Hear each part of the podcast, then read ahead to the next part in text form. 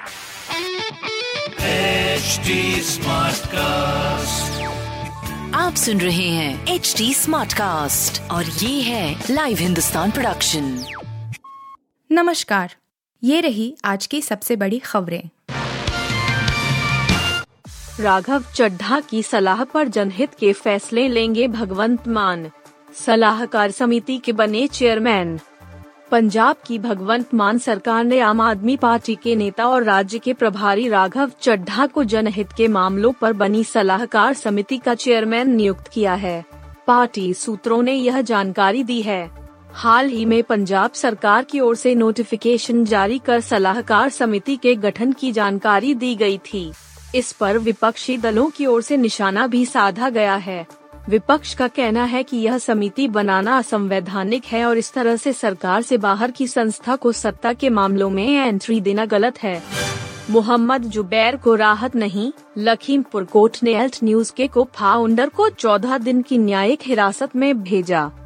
Alt News के को founder Mohammad Zubair को फ़िलहाल राहत मिलती नहीं नज़र आ रही है। लखीमपुर कोर्ट ने जुबैर को 14 दिन की न्यायिक हिरासत में भेज दिया है। जुबैर के खिलाफ लखीमपुर में सितंबर 2021 में केस दर्ज किया गया था। यह केस एक प्राइवेट चैनल के खिलाफ ट्वीट करने पर दर्ज किया गया था। जुबैर की जमानत अर्जी पर अब 13 जुलाई को सुनवाई होगी। गौरतलब है कि कुछ दिन पहले जुबैर को यूपी में दायर मामले में सुप्रीम कोर्ट से पाँच दिन की अस्थायी राहत मिली थी। तब कोर्ट ने उन्हें अंतरिम जमानत दे दी थी। जुबैर ने सीतापुर में दर्ज एफआईआर में गिरफ्तारी से बचने के लिए यह याचिका डाली थी। अभी जेल में ही रहेंगे दिल्ली के मंत्री सत्येंद्र जैन। कोर्ट ने 20 जुलाई तक बढ़ाई न्यायिक हिरासत। मनी लॉन्ड्रिंग मामले में गिरफ़्तार आम आदमी पार्टी। आप, के नेता और दिल्ली सरकार के मंत्री सत्येंद्र जैन की कुछ और रातें अभी जेल में ही कटेंगी। दिल्ली की एक अदालत ने सोमवार को सत्येंद्र जैन की न्यायिक हिरासत एक बार फिर 20 जुलाई तक के लिए बढ़ा दी है।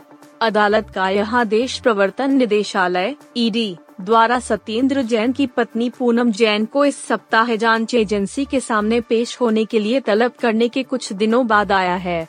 इस मामले में पूनम का नाम आप नेता के खिलाफ मनी लॉन्ड्रिंग जाँच के दौरान जब्त किए गए डिजिटल उपकरणों से मिली जानकारी से सामने आया है। वीरेंद्र सहवाग का यह ट्वीट क्या है? विराट कोहली के लिए खतरे की घंटी। टीम इंडिया के पूर्व कप्तान विराट कोहली इस साल अक्टूबर नवंबर में ऑस्ट्रेलिया में होने वाले टी ट्वेंटी वर्ल्ड कप का हिस्सा होंगे या नहीं, यह तो आने वाला समय बताएगा। लेकिन उससे पहले इस बात को लेकर बहस छिड़ी हुई है कि क्या उनकी मौजूदा फॉर्म को देखते हुए उन्हें टीम में बने रहना चाहिए या नहीं? तमाम पूर्व क्रिकेटर इस पर अपनी राय रख चुके हैं। कपिल देव साफ़ साफ़ कह चुके हैं कि किसी भी खिलाड़ी का नाम इतना बड़ा नहीं होता, जो वह अपने नाम के दम पर टीम में बने रहे। वहीं इंग्लैंड के खिलाफ रविवार को खेले गए तीसरे टी ट्वेंटी इंटरनेशनल मैच के बाद सहवाग के ट्वीट में भले ही विराट का नाम ना हो, लेकिन ऐसा लग रहा है कि यह ट्वीट उनके लिए ही किया गया है। कैसे श्रीलंका जैसे संकट से बच पाएगा पाकिस्तान? चाय तक कम पीने की करनी पड़ी थी अपील। श्रीलंका में गहरे आर्थिक संकट के चलते गृह युद्ध के हालात हैं। हज़ारों की भीड़ राष्ट्रपति गोटाबाया के घर पर कब्जा जमाए बैठी है।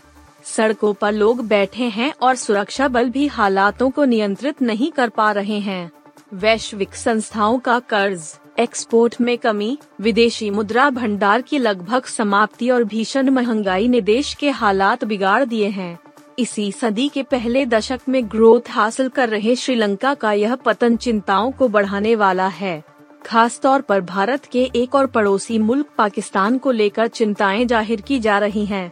पाकिस्तान ने भी किसी तरह कर्ज चुकाने में डिफॉल्टर होने से अब तक खुद को बचा रखा।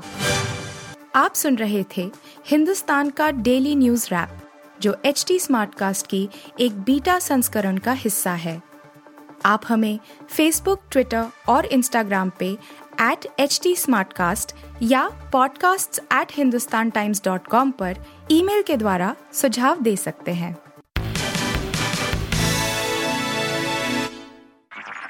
आप सुन रहे हैं एच डी स्मार्ट कास्ट और ये था live Hindustan production HD Smartcast.